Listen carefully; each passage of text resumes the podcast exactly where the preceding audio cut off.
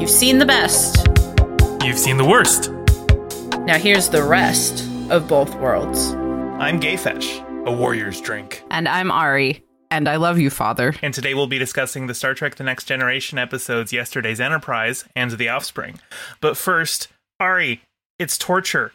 There hasn't been new Star Trek for like a couple weeks. Yeah, you were mentioning that it's been a really long time since there hasn't been new Star Trek. How how long? I think we've had 48 consecutive weeks of new Star Trek uh, between five different series, you know, running over Mhm. the last year. And like, once Strange New Worlds ended, then there just wasn't anything. Uh, so uh, what would be the next one that's coming? Picard 3? No, Lower Deck season three uh, premieres at the end of August, so that's Okay. you know a whole month away. That is a long time when you've been used to regular content.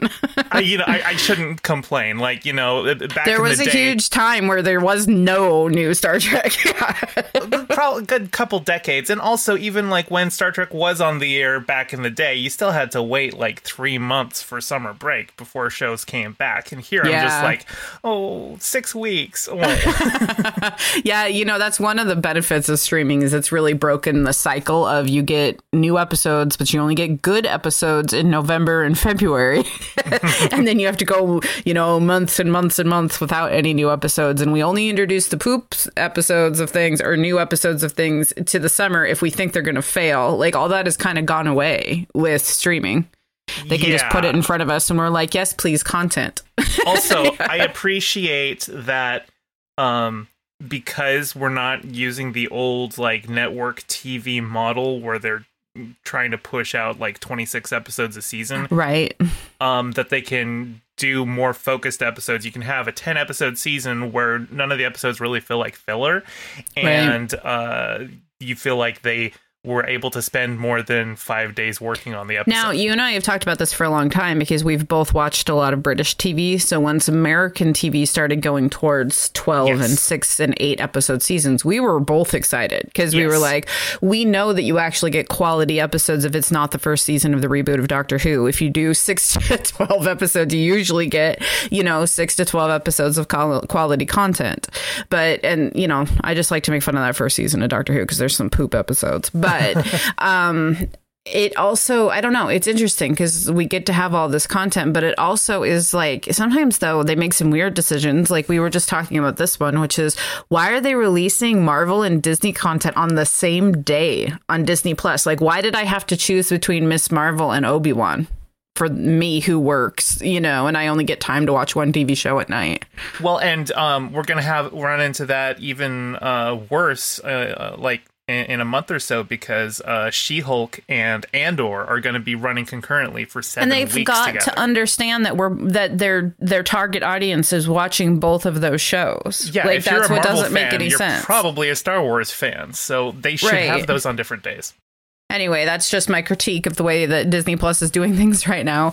But I mean, at least so after so then you you ha- we have uh, Lower Decks coming, and then what comes after that? Is it going to be season three of Picard? Probably. I think season three of Picard probably is going to come out uh, probably in January of next year. Um, I Okay. don't. I, I- they haven't announced release dates for anything other than Lower Decks, but I'm pretty sure once Lower Decks is over, then we'll get more Prodigy, and then we'll probably go into season five of Discovery. oh yeah, Prodigy. I forgot about Prodigy. Yeah, so you know, we'll we'll see how it goes. Anyway, it, it it's a very um first world problem to whine about six weeks of no new Star Trek. Uh, we're we're eating good. Yeah, I know, but it's like you get used to it, and you're like, "But where's my Star Trek?" I know. All right, so before we talk about today's episodes, let's talk about the Patreon. Absolutely. Uh, head on over to patreon.com slash rest of both worlds if you're feeling so generous. Uh, uh, for any amount, you will get access to these episodes up to five days early. You'll also get access to a spot on our Discord where you can suggest the small talks that we have. And at the $10 tier, we will read your name at the end of each episode, and nobody's claimed that one yet, so you could be the first. You could be the very first one. Yeah. Um, but now we're going to talk about these episodes. Oh my gosh, these are both so good. I'm so excited to talk about these, especially because there's been a few in a row where I'm like, I don't have anything to say.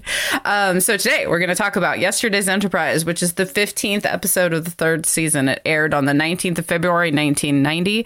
The teleplay was by Ira Steven Behr, Richard Manning, Hans Beimler, and Richard D. Moore. The story was by Trent Christopher Ganino and El- Eric Stillwell, and it was directed by David Carlson. I'm going to let you take the floor. Tasha. I was so excited. I mean, I I had forgotten that you told me that she was probably coming back. Like I had literally forgotten. And so I was watching this uh, the first part of this episode in the car because we were driving home from work and um my husband was driving so I was watching the episode and taking notes and like I'm like do do do stuff is happening do do do. Oh my god, it's Tasha Yar. like I literally like yelled and paused it and I like squealed so loud. I, and it was such a good Tasha episode. It really Mm-hmm. made up for her death. I really felt like it did. It was written basically as an apology for how Tasha died. They're Well, like, no- yeah, her death meant nothing and it was stupid. So, uh, uh, why don't we give her the agency to choose the, Yeah. the way she goes out? I agree. It's so good, and the and the the bit between her and Guinan was really good. Mm-hmm. So let's start at the beginning before I start, you know, ranting and raving about how good it was. Um, it with so they're flying around doing their thing, and they find this weird.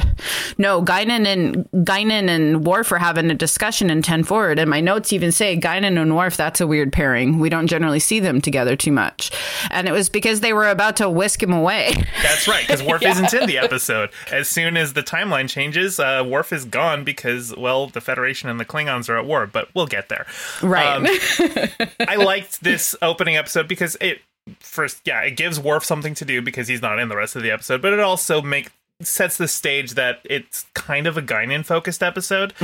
Um, and uh, she gives him prune juice, uh, which he calls a warrior's drink, which um probably one of my favorite line reads in all of Star Trek. Just yeah. The way he like looks at the glass and smiles with no understanding of the cultural uh, context of prune juice as Yeah. being an old person's drink. That's Just what my grandma uses to go to the bathroom. Yeah, I know. Yeah. And I wondered if she was going to tell him that part or just let him find that out on the battlefield later. By the way, this prune juice thing actually becomes a running gag in Deep Space Nine. oh, does it? Quark hates Worf as a customer because that's all he orders. Oh, that's funny. All right, so then they pass through the time, the magic time portal that we've seen in a couple other Star Trek things. I feel like because it felt a lot like two Well, thousand pass and through it, but something passes through it. Right, and that's what changes them because that was actually what threw me off at first. At first, I so they're there, they and all of a sudden it shifts and the whole tone shifts. Like all of a sudden, Guinan's wearing red instead of blue, or vice versa, and like The everybody's different. changed. Yeah, it's really dark, like really dark, um, everywhere with all these different lights. So it's like, oh, and I thought we had switched to a different Enterprise, and then they're like, oh, look, it's the Enterprise. I'm like, oh, okay, so they're looking at the us version of the Enterprise, and this is the you know evil version of the Enterprise. but then they're like, no, it turns out that like, and it, it took me a minute to catch on to the fact that they switched. That it wasn't Uh-huh. like we switched to a different ship. It took me a while to figure out they switched. It took Guinan walking around saying, "Hey, something's not right." well, there's a shot like as as the Enterprise C comes through the portal, you look at Picard on the bridge, and they do like a little effect as they transition from the main timeline to the altered timeline. and I thought that was lighting. them just showing us that we were going to the other Enterprise, but that's that was just me misunderstanding. I figured it out pretty read. quick. Yeah. Um but okay, so they get there, and of course, the very first thing that we notice is that because when they see the anomaly show up and he's in 10 forward, he's like, Worf to the bridge. And the first thing that we see is that instead of Worf, it's Tasha. She's back in her position as Mm-hmm. um, security professor. I can't remember her title. security professor. Also, like it. Deanna, Deanna's missing for no known reason. Like Worf's makes sense because we quickly find out that the Federation has been at war with the Klingons. So we're like, so that's where you start to go, hmm, okay, what's going on here? That would explain why Worf isn't a, a Federation officer, is because he's off being in the Klingons or some such thing, right? Right. So we find out we've been in war with the Klingons, and then they're like, "What ship is that?" And then, in the most excruciatingly slow way, Tasha reads out, you know, the NC one seven zero one. Yeah, Yep. and I and then she says C, and Mm-hmm. I thought is it going to be Kirk? like I was like, who's C? I couldn't think of who C was. You know, I'm terrible Brand with the new one. designations. Okay, so Right. it was one we hadn't seen before. Correct. Yeah, there have been uh, Kirk. Kirk had the Enterprise and the Enterprise A. And then the Okay. Enterprise B shows up in Star Trek Generations, and uh, that's captained by Cameron from Ferris Bueller's Day Off. Oh. And I forgot about that. then we've got this one, the Enterprise C, and then Enterprise D is Picard's ship. Okay, that makes sense. And they are apparently from 22 years in the future, where they were supposed to, or past, sorry, Past. now they're 22 years in the future, where they were supposed to be prote- helping protect a Klingon outpost. So Mm-hmm. the theory quickly becomes of the show. I don't know who comes up with it. I think we're just supposed to understand It that it changed. Was it Guinan? Okay. Because Guinan is able to feel the change in the timeline. She's able to look around and go, things aren't right. We aren't Right. supposed to be at war. Uh, there are supposed to be children on the ship. And Picard's like, why would we have children, on a ship because he's back to I'm a dick and I don't like kids. Yeah, because he's because he never got to have his experience. But ex- but Wesley is there in a real uniform, which I That's thought what was I wanted to interesting. know because Wesley's Yeah. still like 17. Why is he an officer? He probably should so have been gone. that they're Yeah. en- enlisting like child soldiers now? I yeah. Plus, at his age, when all this happened and the war started, his dad would have been. He wouldn't have been alive, and so his dad would still be alive because he's only 17 and it was 22 years prior or whatever. So his dad probably wouldn't be dead in the same way that he died because he would have been fighting in the war. But these were all things I thought of, and these are all problems that get created when you make a time travel episode. You know, like we can, these are just time travel episode problems. But I will um, note though that this is the first time that we see Wesley as a full ensign, not an acting ensign, because he's actually just wearing the same color uniform as everyone. It was else. so cute. I loved it. I was like, I bet they fast tracked him through like Starfleet or something because of the Yeah, war. I have to imagine Yeah. it was a situation where he got uh, special exception. Maybe he was just smart enough that he was able to uh, uh, emancipate early or something like that. and just- Right. yeah, join Star Starfleet Academy early, and they're like, "We need you. We're desperate." And you're probably one of the best uh, uh, officer candidates ever, so let's get you in Let's there. get you. Yeah, and- we don't even and- need the and have traveler to tell us. yeah, exactly. You know, just get old, good old Ender. You know. so there's no. So the here's here's here's one of my biggest like complaints about the episode was Okay. I really wanted to see Worf with the Klingons. Uh huh. because why didn't we get to see that? It's this other world where he, I don't know Worf's backstory yet very well. I just know that he wasn't raised by other Klingons.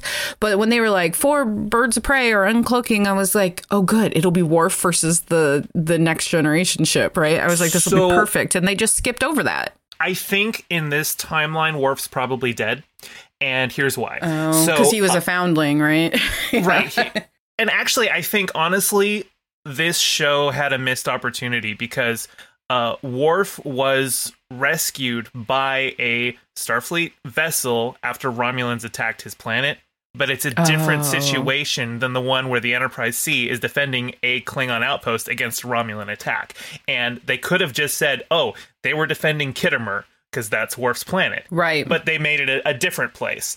And uh, I was just like, well, I mean, that right there would explain why Worf isn't there because Worf died.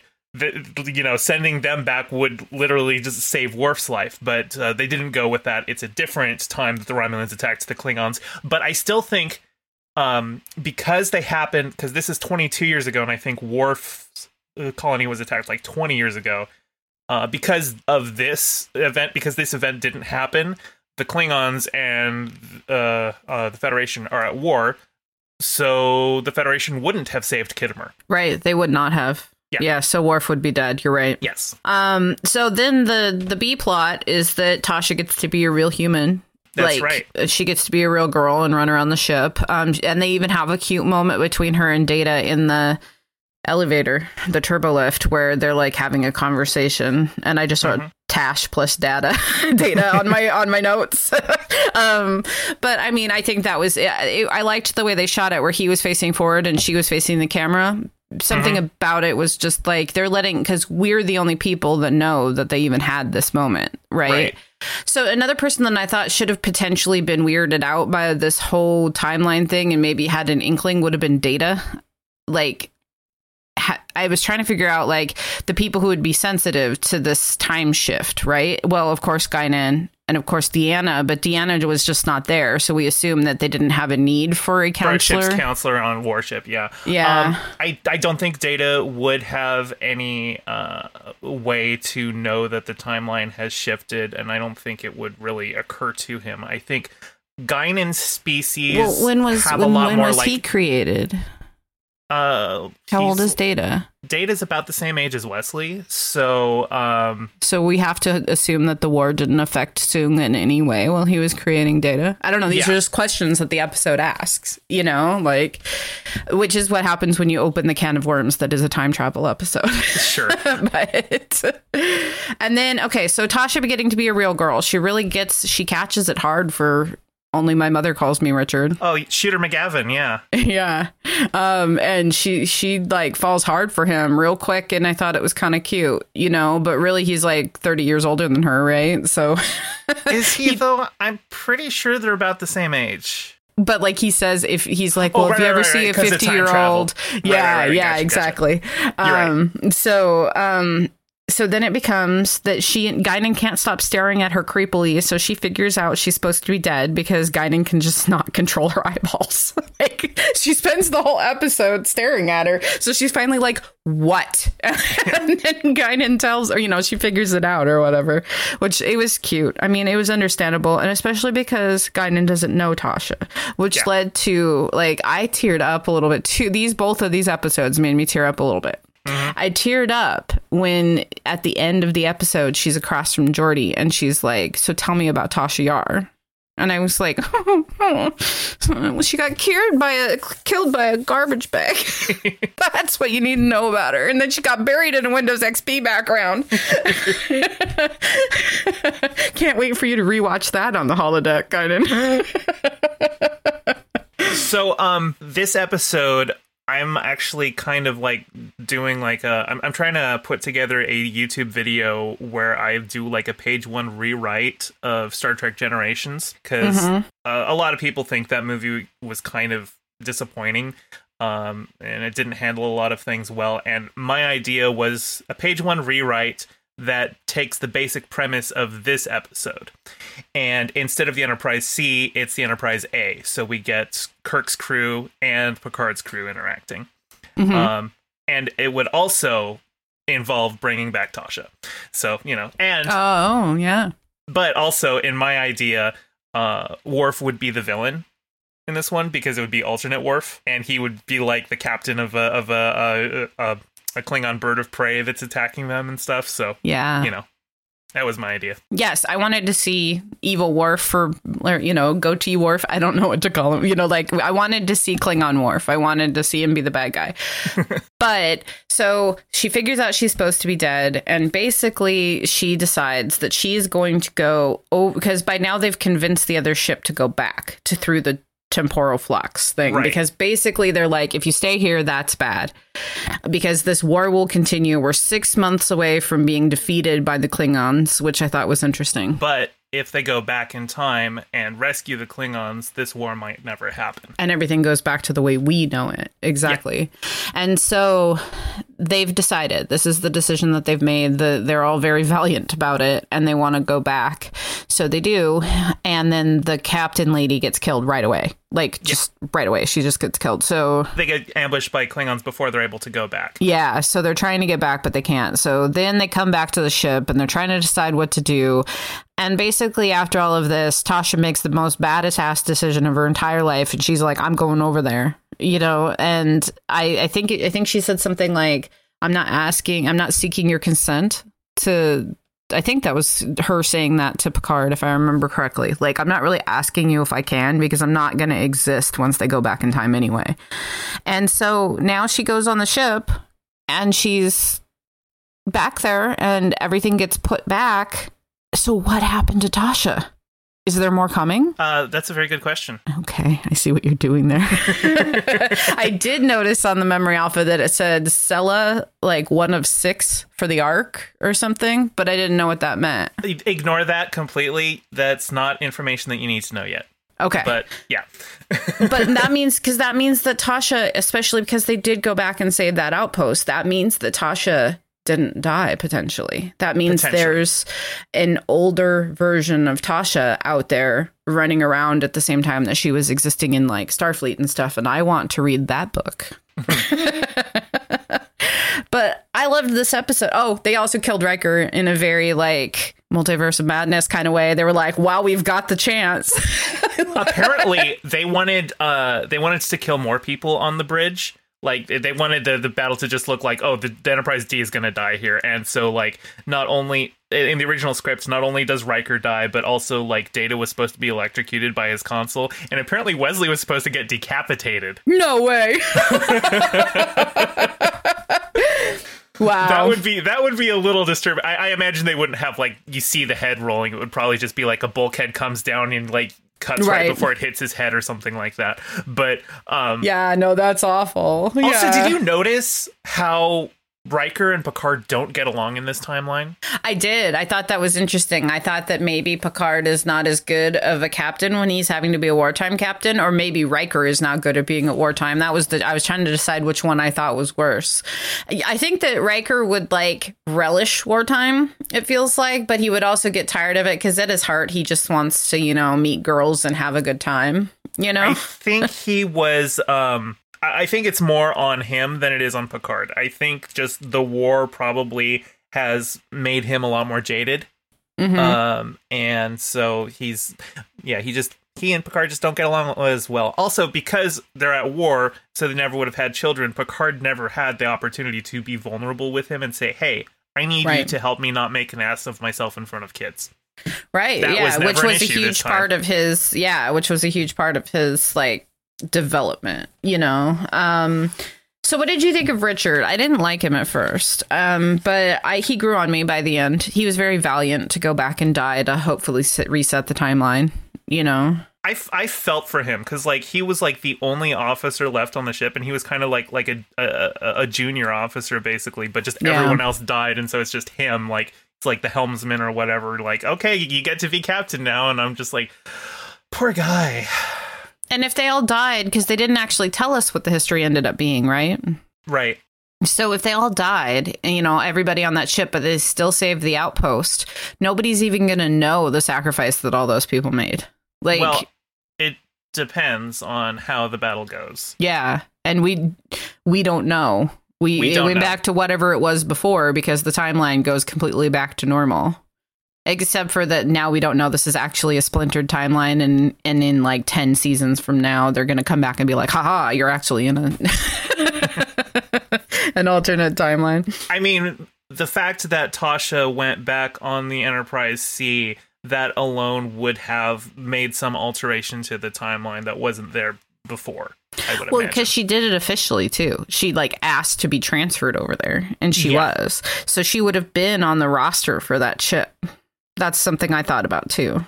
It's possible. Um, they might have avoided that just for, um, you know, uh, avoiding. I you know, all that you're gonna f- screw up the timeline stuff, Yeah. and then when it comes to Tasha, he's like, "See ya, have a good time." I think it's more that because they know that the Enterprise C is gonna be is gonna fail. Like like they're gonna go there and they're not going to survive. History recorded Right. them as as as dying there. But you know, give them a better fighting chance. Defend the Klingons. The Klingons see the honor of the Federation in defending them, so they don't go to war. Yeah. Which is such a cool way because we never really saw the Klingon thing happen. It just happened off screen, right? Because Next Generation starts and all of a sudden Worf is just a part of the Federation. Yeah. So it makes it interesting um, that we got to see that part, and it actually had to do with our regular Merry Band of Heroes. You know, created it so that Worf could be a member of their team, essentially. I wasn't surprised to see Ronald D. Moore's name on this one, um, and I was also interested to see that um, it had so many writers because there was like six names written or i'm pulling it back up here so the teleplay has four people on it two, three of which I've seen before. I don't know if we've seen Ira Steven Behr right before, but the story was by Eric Stillwell and Trent Christopher Ganino. Sounds like it was just a group project in the writer's room. and you could hear that, in, or you could see that in the way that it was written in a good way. Like this one felt like it was elevated above Mm-hmm. some of the other episodes, and I was like, "So how do you guys do this every time?" you know? Well, I, I think probably Ira Behr and Ronald Moore are a bit of that magic. Ira Steven Behr uh, is the uh, showrunner for Deep Space Nine, so oh, um, okay, he's he's a he's a pretty good writer. He's a solid dude.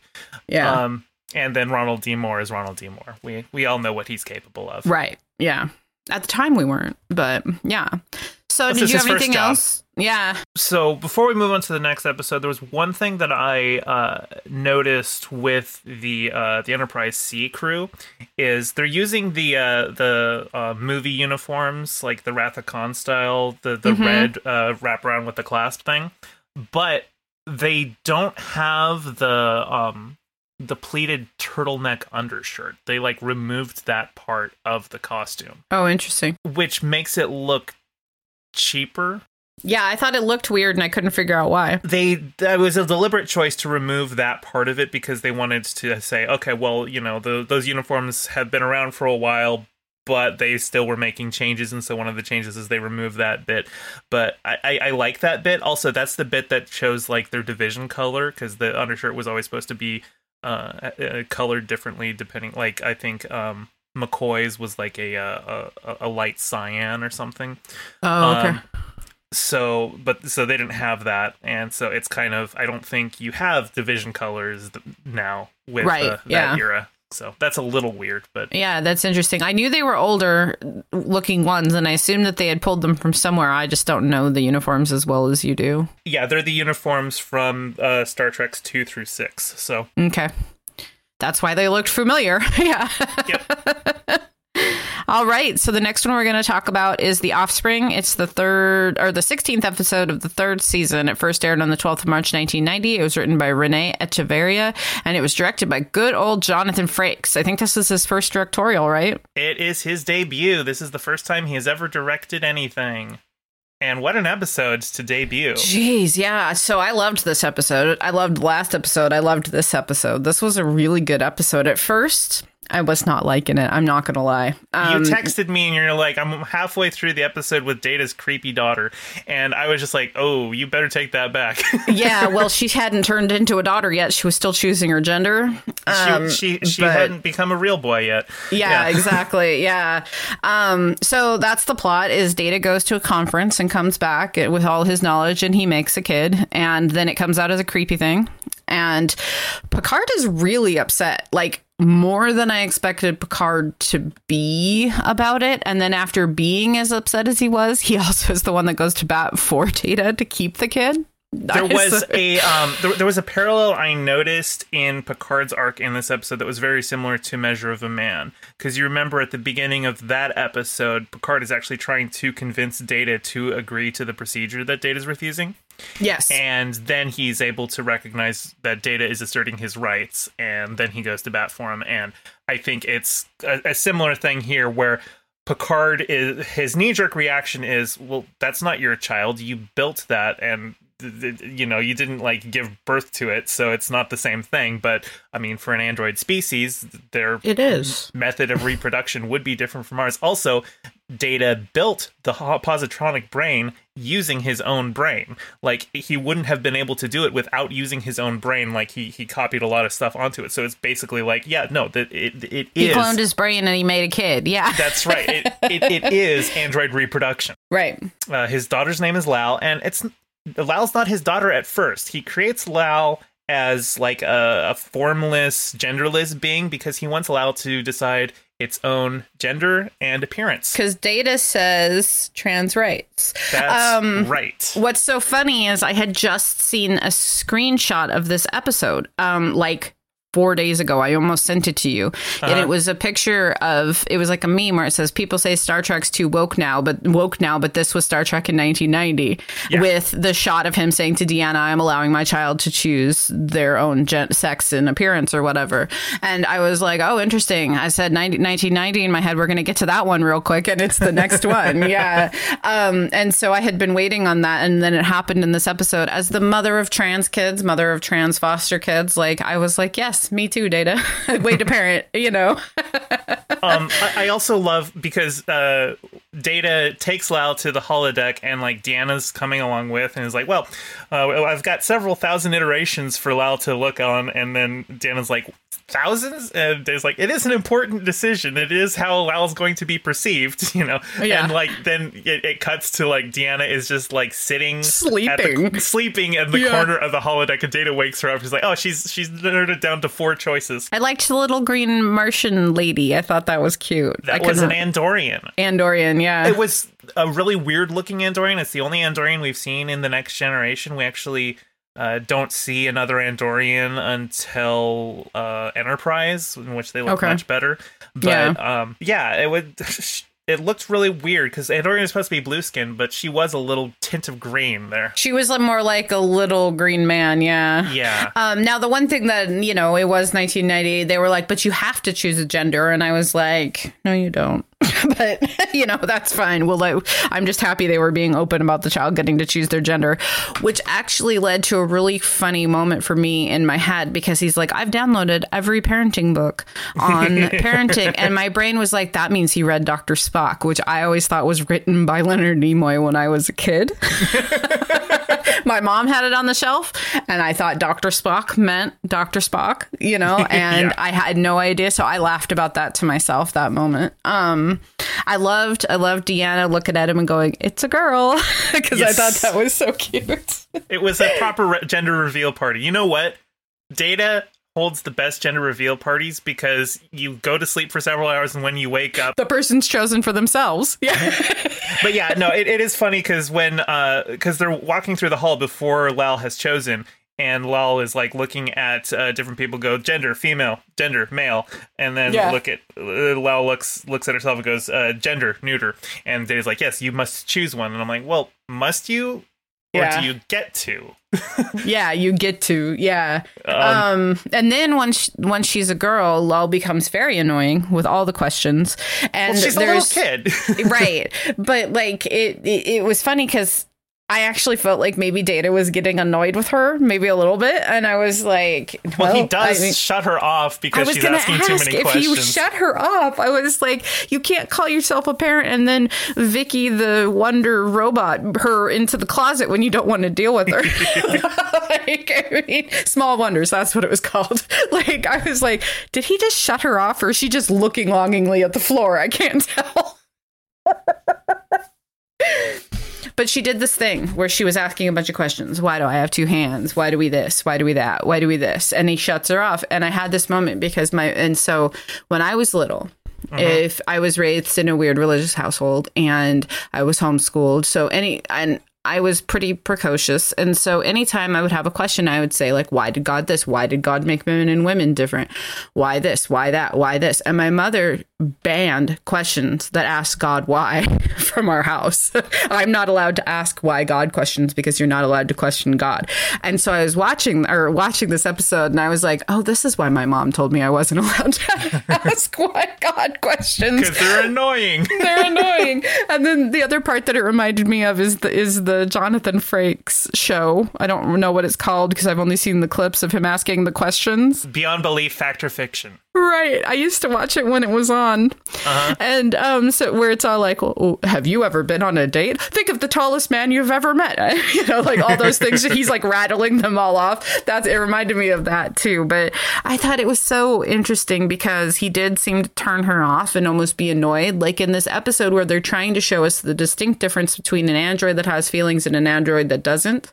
Mm-hmm. He still had seemed to have feelings. Well, did you notice when uh, Data asks Beverly for parenting advice, and uh, she you know says that um, uh, children above all else need like love and support and he's like well i will support her but i'm incapable of loving her and he gets and walks off and beverly beverly's like why do i not believe that Right. I know. I know. Because it's not true. Like, he No, just thinks he, can't feel love like humans feel love, but he feels love in his way. yeah um he's obviously like no the entire episode you see his love and his pride for for his daughter um when she uses a contraction something he can't do Mm-hmm. he he's swelling with pride. He's like, "That's amazing! Wow!"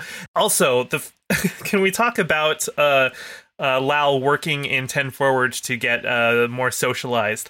Yes. Um, when she sees uh, a couple that they're like kissing in in the corner, and she's like, "Uh, "He's biting that female," and then Guinan has to explain, you know, uh, romance and stuff. The Right. script originally called for Guinan to say uh, "men and women." okay. when men and women love each other, but uh, uh, Whoopi Goldberg was like, uh uh no, we're changing it to when humans love each other because we're going to be. Uh, in fact, I think there had even been like somebody had wanted to have like a same sex partner uh, pairing just like often uh, in the background, just holding hands, but not not like pay attention to it. But Right. you know, Rick Berman, the studio, homophobia. Whoopi Goldberg got what she was able to get from it, and I, Yeah. I appreciate that she was like, "No, no, no, we're not, we're not going to heteronormative this stuff up." Um, That's but I- nice of Whoopi. I also appreciate uh, that Riker's one scene in this episode because he's directing, so you know he's uh, uh, behind the camera more than not. But he like That has- explains why he wasn't there. Yeah. yeah, he's been off on like leave or something, and his shuttle uh, arrives, and Well, he and walks. he first sees her, and he's like, "Oh, a new girl," and then she, and then she just grabs kisses him and him. kisses him. Yeah. And like Guinan's like, wow, stop that. No, no, no. You, and then and but Data walks in just as like, it's like uh, Commander, what are your intentions with with, my my, daughter? daughter. And Riker has never run out of anywhere so fast. yeah. So, like, I got problems with that with that line though. It's supposed to be a perfect utopia with equality. No one should be saying those lines anymore. Like, the girl should get to decide for herself. to be fair, Lal is like a month old at this point. No, I get it. I just and, and I get the joke, and I thought it was funny, but my brain was like, "Yeah, that doesn't track with a utopia where people get to decide for themselves." But it's funny, so we'll let it go. um. Oh, and then the, so the part we forgot about the plot is that this guy from Starfleet, who's a huge jerk, wants to come and take Lal away, be, Lal away because he can't see her as anything but a robot and not That's a right. person. He has concerns that Data is not providing an adequate uh, um, environment for a new AI to learn and grow. Yeah. And uh, you know, Data is just like, I mean, you, you could say that about any new parent. That like he, he he's constantly bringing things back to everything that you're describing is issues that humans deal with as, as Right. parents as well. Yeah, exactly. And it's the same things that white people tend to say of people of other races as well. That mm-hmm. was something else I noticed, especially as someone who's, you know, worked with the foster system and such. White people often think that they can provide a better home for people of color because they'll just, you know, they think every, you know, person of whatever color is a They're certain way. Yeah, exactly. And so there was a lot of that too. Like we can take your daughter and we can put her in the school she needs to go into. But my question about him is how come every Starfleet officer in in Starfleet always comes on the Enterprise and acts like this equality equity thing is is is a foreign concept to them? I don't know. It seems like in order to be a Starfleet admiral, you have to like I don't know, like take an asshole test and pass it. Right. That's what it feels like because like the whole federation like so like i think of it in terms of like my school right? Mm-hmm. Like we have an anti-racist mandate in my school. So i would assume that every school not just mine is trying to be anti-racist. And if our superintendent came in and just started saying all this racist stuff i'd be like we're an anti-racist school my dude. You know like what are you doing here? Not following the rules of the federation. You know what i mean? Like isn't it supposed to be like across the board everybody's kind of in this utopia but see they try to explore now problems in this perfect utopia and that brings me back to why would anybody work because why I, I get why they'd put Lal to work to give her socialization, but why the hell does Guinan work? That woman doesn't want to be there 20 hours a day slinging drinks. She likes listening to people. I guess. But I mean, if you only have to work when you want to and not when you don't want to, you're not working full days and always in your bar. No, Like, absolutely. Yeah, no. If if we're working just, you know, it, it, not if we aren't trying to feed the capitalist machine, Right. Uh, a workday might be three or four hours um, doing something that you are personally motivated to do. Without any money or any motivation, yeah, you're not. And you're, even if it is your like passion, I'm passionate about a lot of things. I'm working on an art project right now that I'm really excited about, but I still take breaks from it. I still have to sleep. I don't work at eight hours a day, set a time clock, and go and make sure I'm open set hours and stuff like that, working on my art project. So the whole thing where they're like Guinan works, it bothers me. It also bothers. I mean, so then I was like, why would they put her to work? Because I, but then I get the socialization part of it. But that's where I thought school would be better. I was really pissed off at that oh. school lady though. She needs to be fired and you know go work at the same principal as the guy from Ferris Bueller's Day Off because like, dude, the fact they're not comfortable around the new species is not her problem. It's their problem, and you should do something about it. It's the teacher's problem because the teacher needs to tell well students there's nothing wrong with Lal. She's just different the way some like Because what's going to happen when they meet an alien the kids had never met before? there I'm pretty sure there are alien kids on the ship. So Yeah. like she just needs to to you know broach it in that way. I mean like yeah, no. Uh that was um obviously a lot of this is just, you know, trying to tell the story of a new parent and with all the struggles that a parent has to deal with like oh my kid's getting bullied at school. Uh oh cps is coming for me stuff like that. Right, and yeah. um so because of that because of data now i mean the fact that data is an android which is a new type of being uh that that does allow them to like put a, a sci-fi veneer on it to explain why they might be getting discriminated against whereas aliens on the ship wouldn't be Yeah. um you know the any kind of social issue that you examine through a sci-fi allegory is going to be imperfect um and it's going to lead to these long discussions about well why is the federation this way in these regards but in these other regards they sound like they're from 1990 right. And that's because they're exploring contemporary problems in a Yeah. supposed future thing. And so we kind of just have to, like, okay, we'll just let that one go. But sometimes we got to bring them up because that's why we're here talking to each other about the episode. um, so one of the weird things that he said was, Do you think this is an appropriate place for her to be? The guy who doesn't even see her as a child and thinks she's just a robot is now concerned about the like morality of this girl being in a bar. And I'm like, Wesley comes in here, other kids come in here. This guy's never been on a starship before. Like, I'm so confused about these Starfleet people. you know? so the the big thing the, the the the finale of the episode is when lal is told that they want to take her away from data Mm-hmm. she has a panic attack Yeah. She does like a heartbreak. Like it felt, it looked like it looked to me the way she looked and the way it's, it sounded like she felt to me. It felt like that feeling when you like break up with someone and you're, they break up with you and you're not expecting it. It was like this moment of like, I, I don't know. She acted it so well, whoever that She- actress is. Yeah. and like she goes to deanna and deanna's like you are having emotions and like f- of course that's why they had to send it to deanna because deanna's the one who can sense them so if she says it then you know okay no like data did something here she actually has emotions Right. but there's like uh, a uh, an error in in the uh, the positronic brain. It's causing like a cascade failure, and so it sounds like a lot of these uh, um, ways in which she was advancing beyond him were as a result of that, like being able to use contractions or starting to feel emotions. right. And so she's starting to die. And by this point, for some reason, he had an epiphany, and he and the Starfleet guy, the I am Starfleet, he says at one Yeah. point, um, he decides, oh shit, we can't let this kid die. Well, of course he goes not. in and helps. Yeah. remember you have when you look at it from his point of view he is all he's always been acting in what he believes is Lal's best interest he wants Lao to succeed as an android he just Right. thinks that he's better equipped to do that at, at his uh, uh, uh, station right. and Yeah. so of course once she's dying he's going to put aside whatever animus he's got with data to try and save the life of this android. And they both work at it for a really long time with a really bad android cap on her head. Where you, because like we come to that scene and I'm like, why is she suddenly looking like she's wearing a giant wig on her head? You know, and then I realized because they lifted her hair up. Um, but yeah, and I mean, Data and her get to have their final goodbyes and their final moments, and it was really sweet. it like I, I was crying watching this episode even before like she started to die just because I knew it was coming.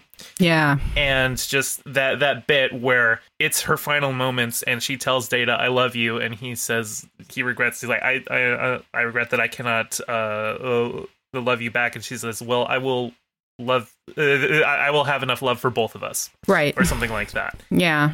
And then she just kind of sundowns and like the starts saying words that kind of like go backwards to her earlier stages of learning about Yeah. things and then It then is she so shuts down. sweet. And then she shuts down. I know.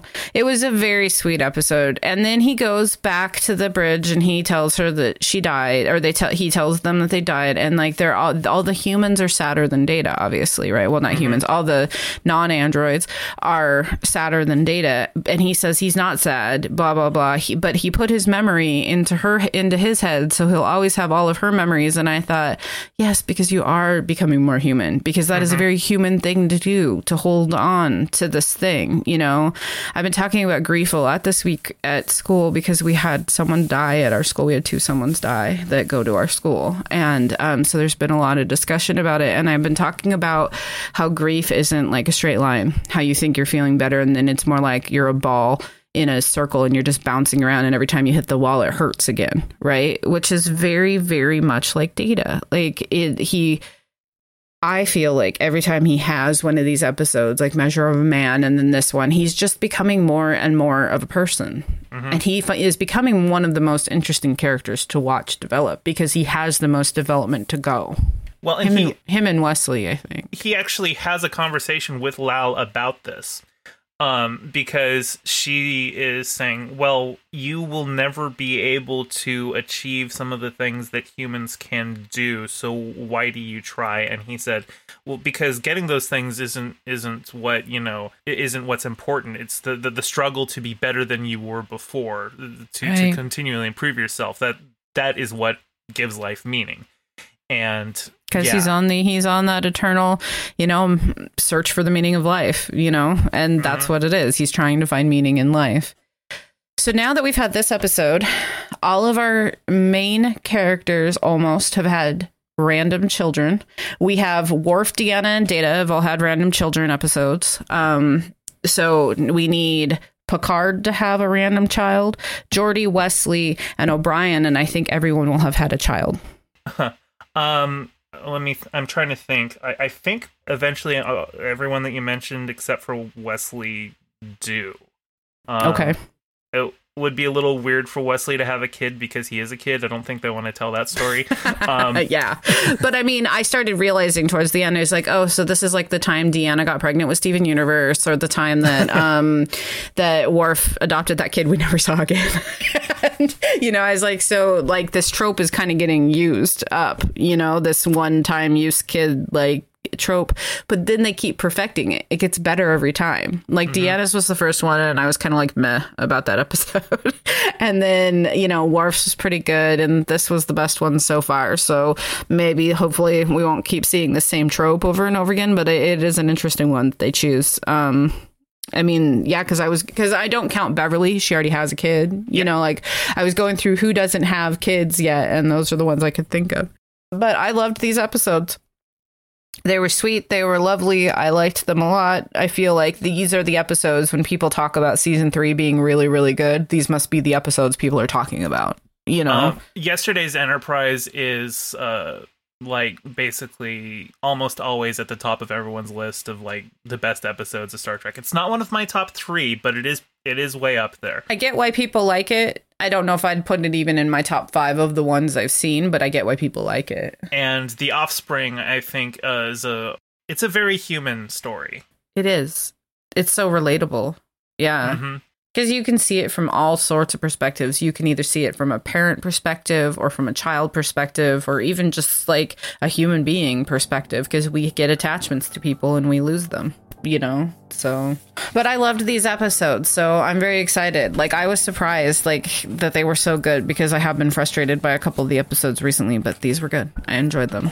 and we're coming up on the end of season three, which I know is people's some of people's favorite episodes. We named our show after them. yeah, uh, let me see. We have um one, two, three, four, five, six, seven, eight, nine, ten. So we got ten more. So we're about mm, like two thirds through. We're getting point. there, yeah. And I mean, I assume they're only going to get better from here. I love these episodes. Um, so I think that's everything for today. Thanks for joining us. I'm Ari. And I'm GayFesh. And until next time, Live long and prosper. thanks for listening. If you enjoyed it, don't forget to subscribe and consider writing a review in your podcast service. We're on Twitter at Rest Both Worlds. Join our Patreon at patreon.com slash rest of both worlds for bonus content and hear your name at the end of each episode.